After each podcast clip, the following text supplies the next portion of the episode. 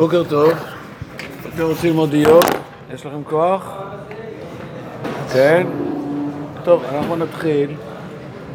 אה, אני מקווה בעזרת השם שנוכל גם אה, להתקדם בו, מי יודע, אולי אפילו לסיים. אה, אנחנו לא נלמד את הספר בעיון, בגלל שבשביל זה צריך באמת... לא מספיק חבורה כזאת חצי שעה בשבוע, אבל אני בהחלט אנסה לתת פה אה, כיוונים מבחינת אה, תן לחכם יוסף עוד, בסדר? אז לפני שמתחילים צריך אה, כמה וכמה הקדמות ראשית, מי המחבר של הספר? חז"ל, לא כתוב מי המחבר, אבל חז"ל... לא, לא, ממש לא, לא שלמה, משה רבנו. זאת אומרת, הברייתא בבבא בתרא בסוף פרק ראשון קושרת את זה לשלמה, למשה רבנו.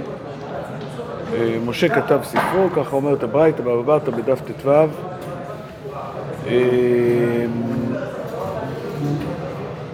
אנחנו בהמשך אולי נראה למה דווקא קשרו את זה דווקא לעניין של אה, משה רבנו, מפני מה יש צדיק ורע לו, צדיק וטוב לו, הם קשרו את זה לברייתא, הודיעני נא את דרכיך. זאת אומרת, השאלה של הגמול, השאלה של הגמול במקרא, של הסבל, של הייסורים, שאלה מאוד מטרידה.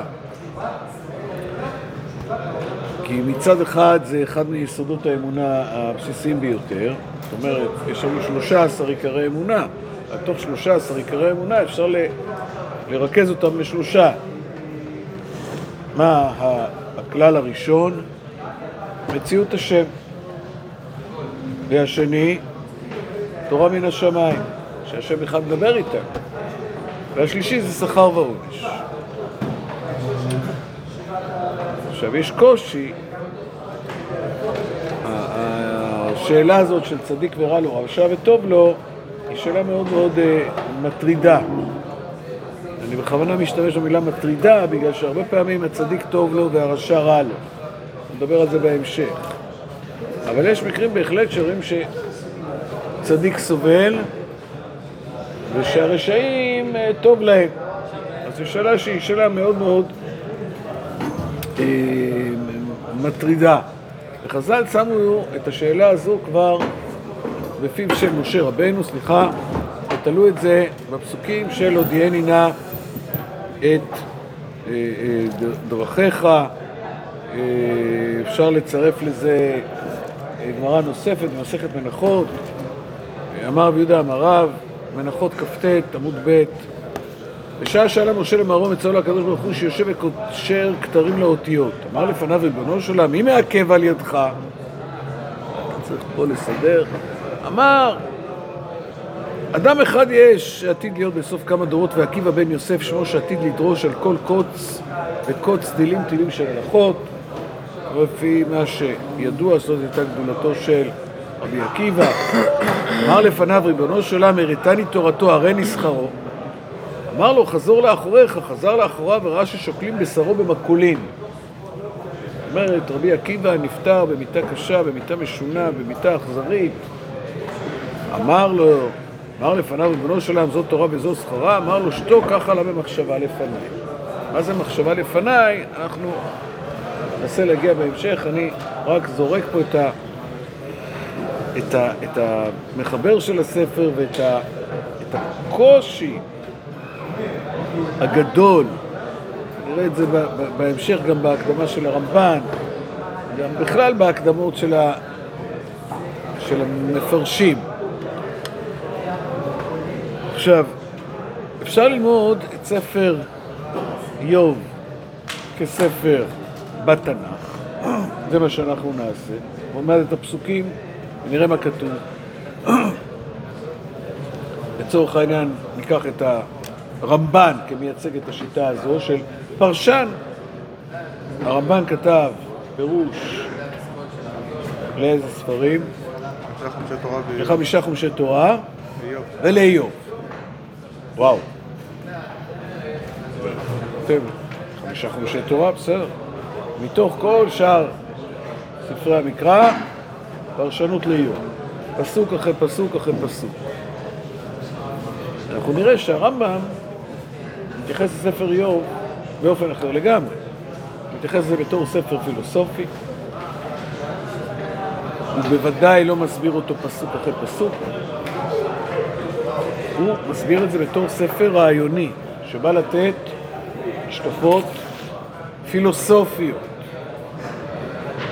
זאת אומרת שספר איוב, אפשר ללמוד אותו כספר במקרא, ואפשר ללמוד אותו כספר פילוסופיה. הוא לא רואה אותו כחלק מהתנ"ך? מה? הוא לא רואה אותו כחלק... ודאי שהוא רואה אותו כחלק מהתנ"ך. אבל המסר, לפי הרמב"ם, זה ההשקפות הפילוסופיות שיש בספר. הרמב"ן לא? לפי הרמב"ן. לפי הרמב"ן. גם לפי הרמב"ן, אבל הרמב"ן לוקח את זה כסיפור, כמשהו שהוא מתפתח, כעלילה, עלילה שהייתה. שהייתה? לפי הרמב"ן היה.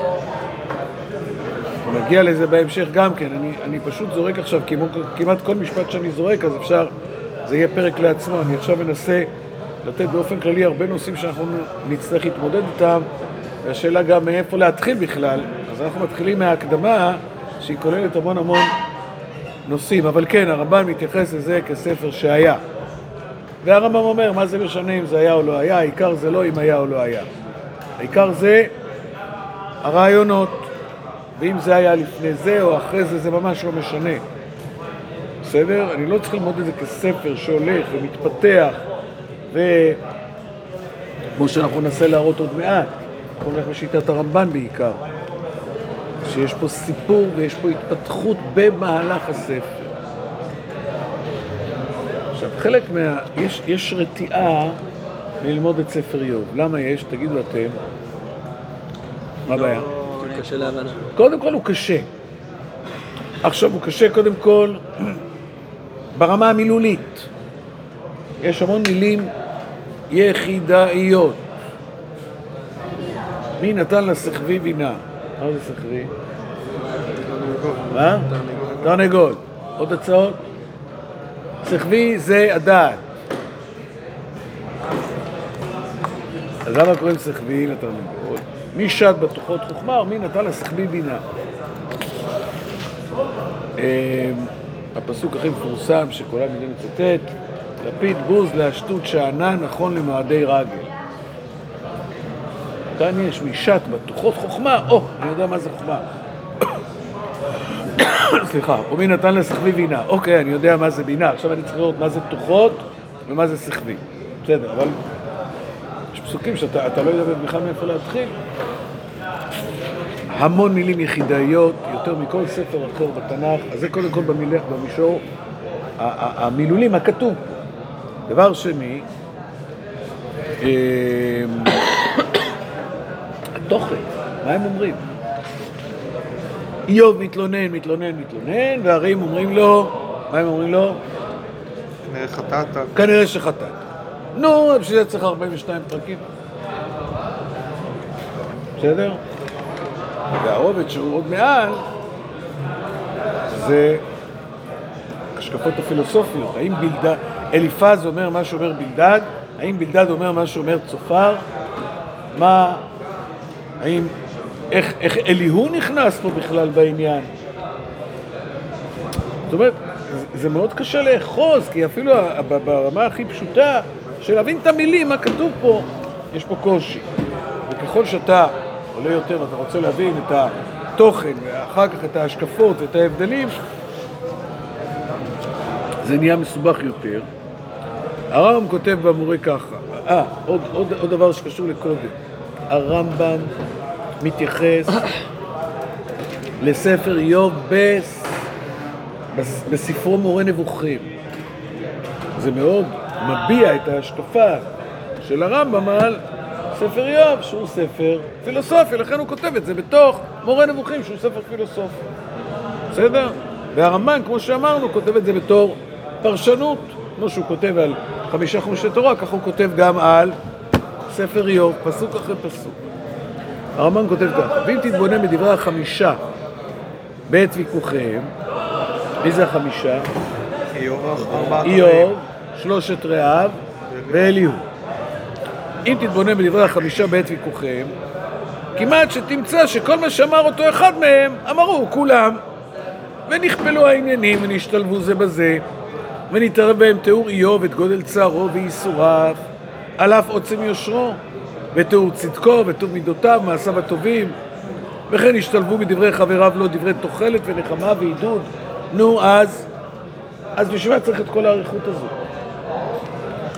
אז מה שאנחנו נעשה עכשיו, אני רוצה שנראה שספר איוב הוא ספר מסודר להפליא. בסדר? בשונה מתחושת הבלגן ש... שיש בדרך כלל, או כמו שאפילו הרמב"ם כתב את זה בספר, שהדברים הולכים ונכפלים וחוזרים ולאן זה הולך. אז בואו נפתח את הספר. רק מלמעלה. כן. בכללי זה כאילו, זה הדרך של המצודת דוד, להגיד כל הזמן אה, שזה נכפל פשוט במילות שונות. אני לא יודע דווקא מצודות, אני לא מעדיף לקחת פה את הרמב"ם. הרמב"ם אומר שיש פה השקפות שונות. הרמב"ם כותב את זה, ואם תתבונן מדברי החמישה, כמעט שתמצא שכל מה שאמר אחד אמר כמעט. אבל כשאתה תדייק, אתה תראה שיפז אומר משהו שונה מאשר בלדד, שונה מצופר.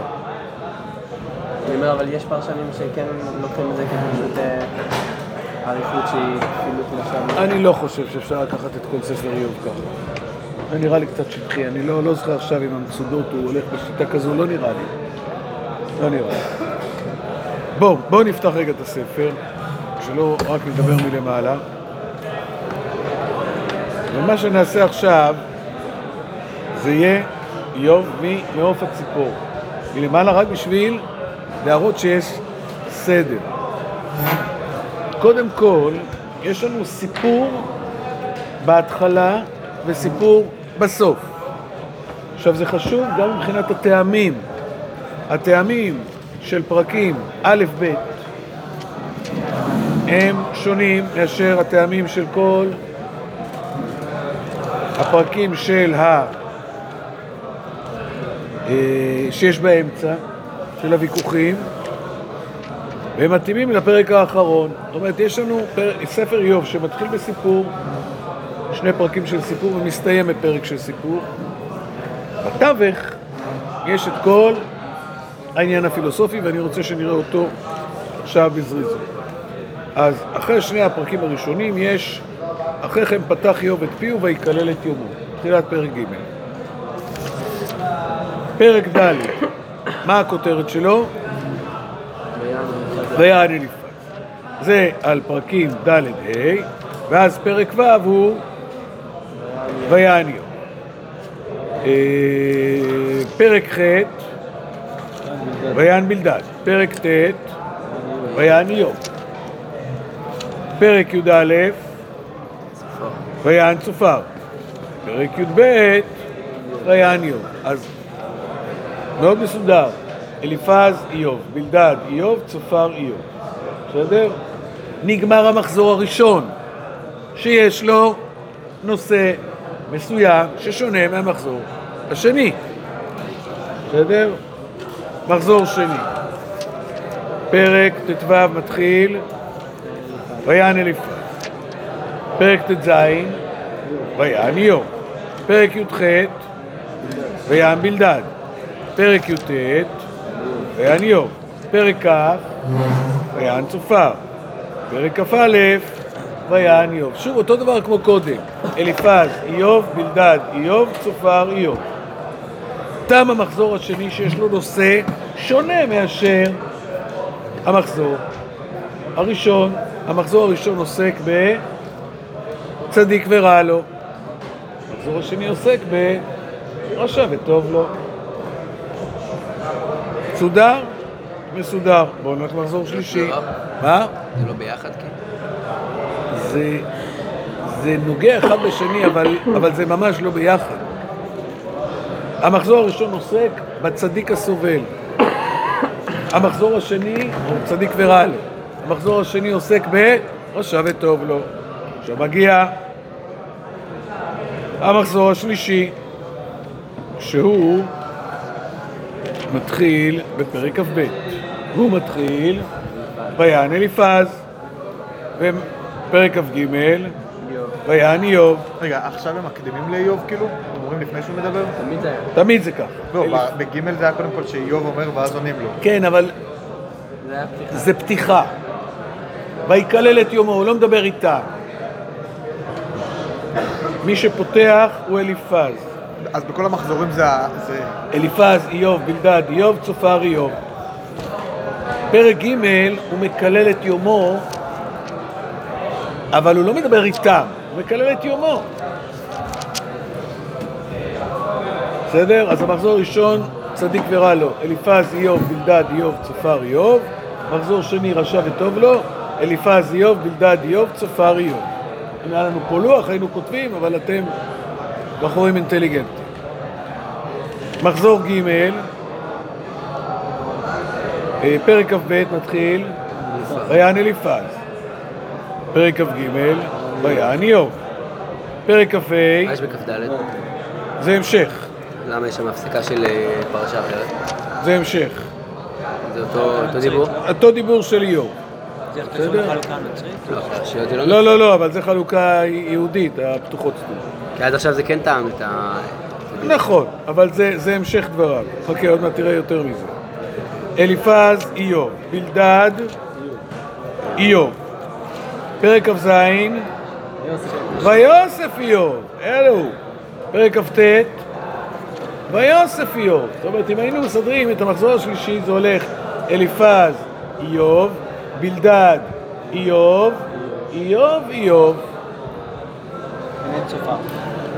אה? אין צופר במחזור השלישי. אין צופר, ותראו כמה בלדד מדבר. תראו פרק כ"ה, שישה פסוקים. שישה פסוקים בסך הכל.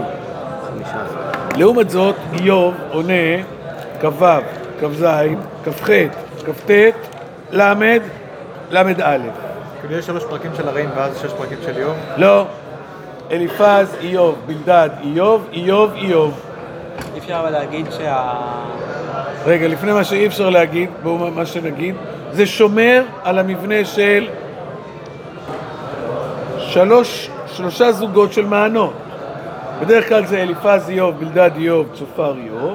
המחזור השלישי זה אליפז איוב, בלדד איוב, איוב איוב. זה שומר על המסגרת. המחזור השלישי, אם כבר דיברנו על צדיק אין- ורע אין לו, את סופר במחזור השלישי? אין צופר במחזור השלישי.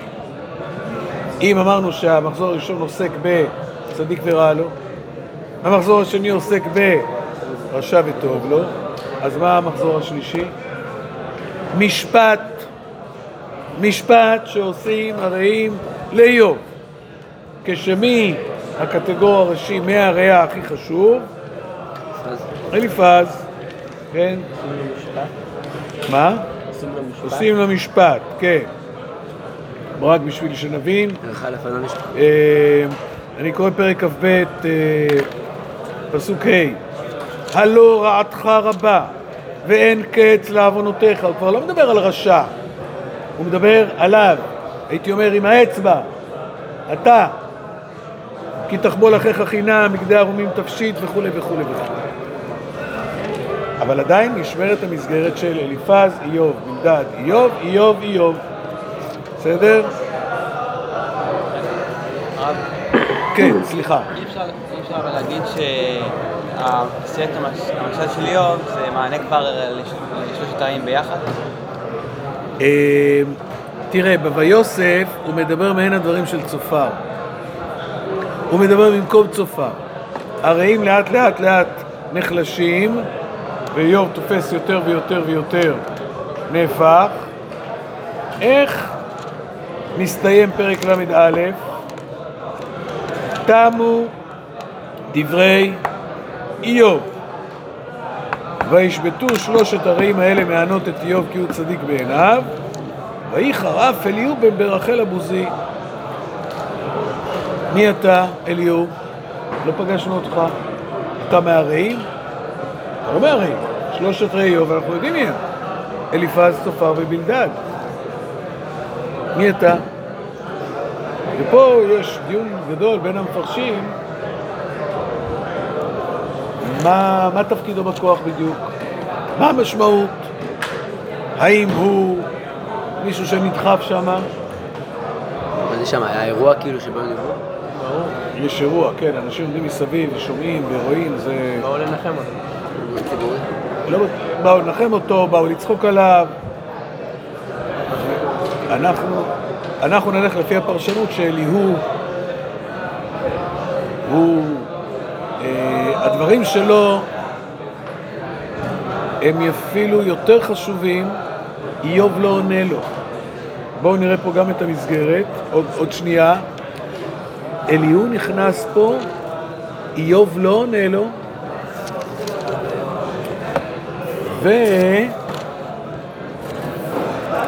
ואחרי שאליהו מדבר, בואו נראה כמה פעמים הוא מדבר, הלוא אנחנו סופרים, נכון?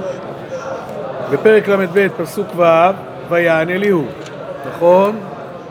פרק ל"ד, ויען אליהו, פעם שנייה. פרק ל"ה, ויען אליהו, הנה שלושה מענות. פרק ל"ו, ויוסף. אתם רואים שזה שומר על המסגרת של שלושה ויוסף? מה? זה במסגרת?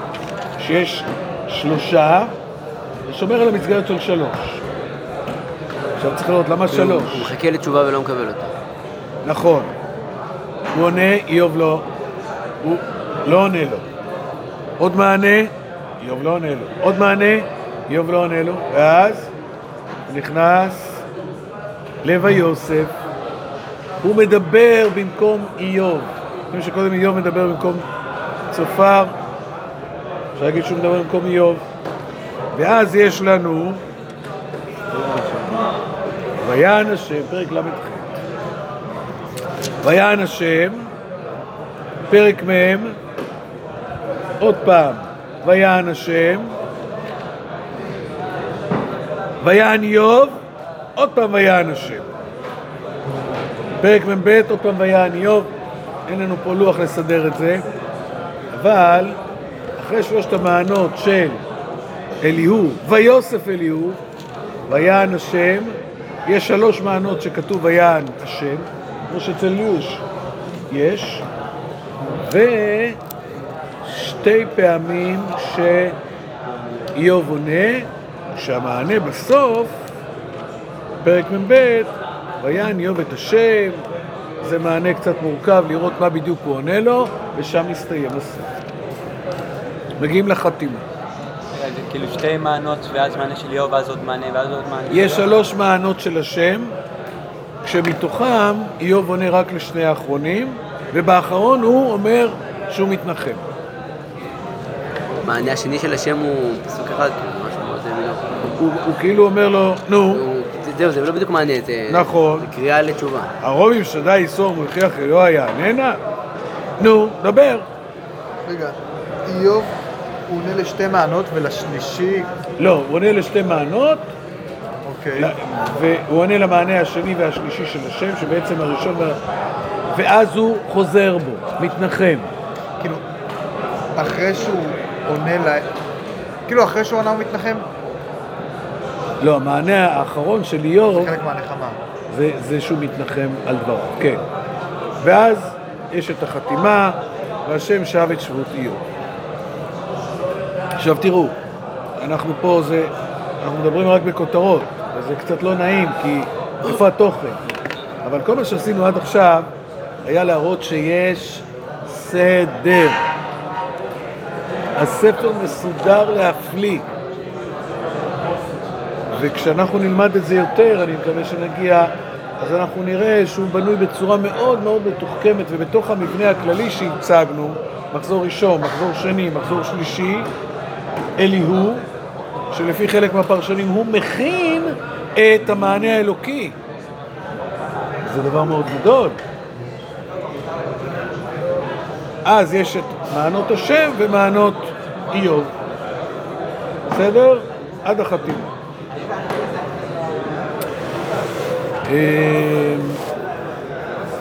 אז עד כאן לגבי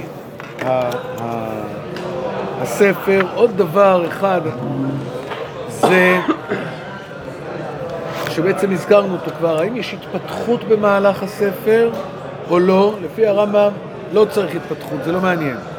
אנחנו נלך לפי השיטה שכן, יש בהחלט התפתחות במהלך הספר. אתם מכירים את זה שכשמתחילים לדון על איזה דבר, לאט לאט הדברים יותר מתחממים, יותר מתעצמים, הוויכוחים שהתחילו בתור אה, משהו יותר אה, נינוח, ידידי המלומד לא דייק בדבריו, ואז הוא צועק לו גנב ושקרן ו- ועוד כל מיני דברים כאלה. בסדר?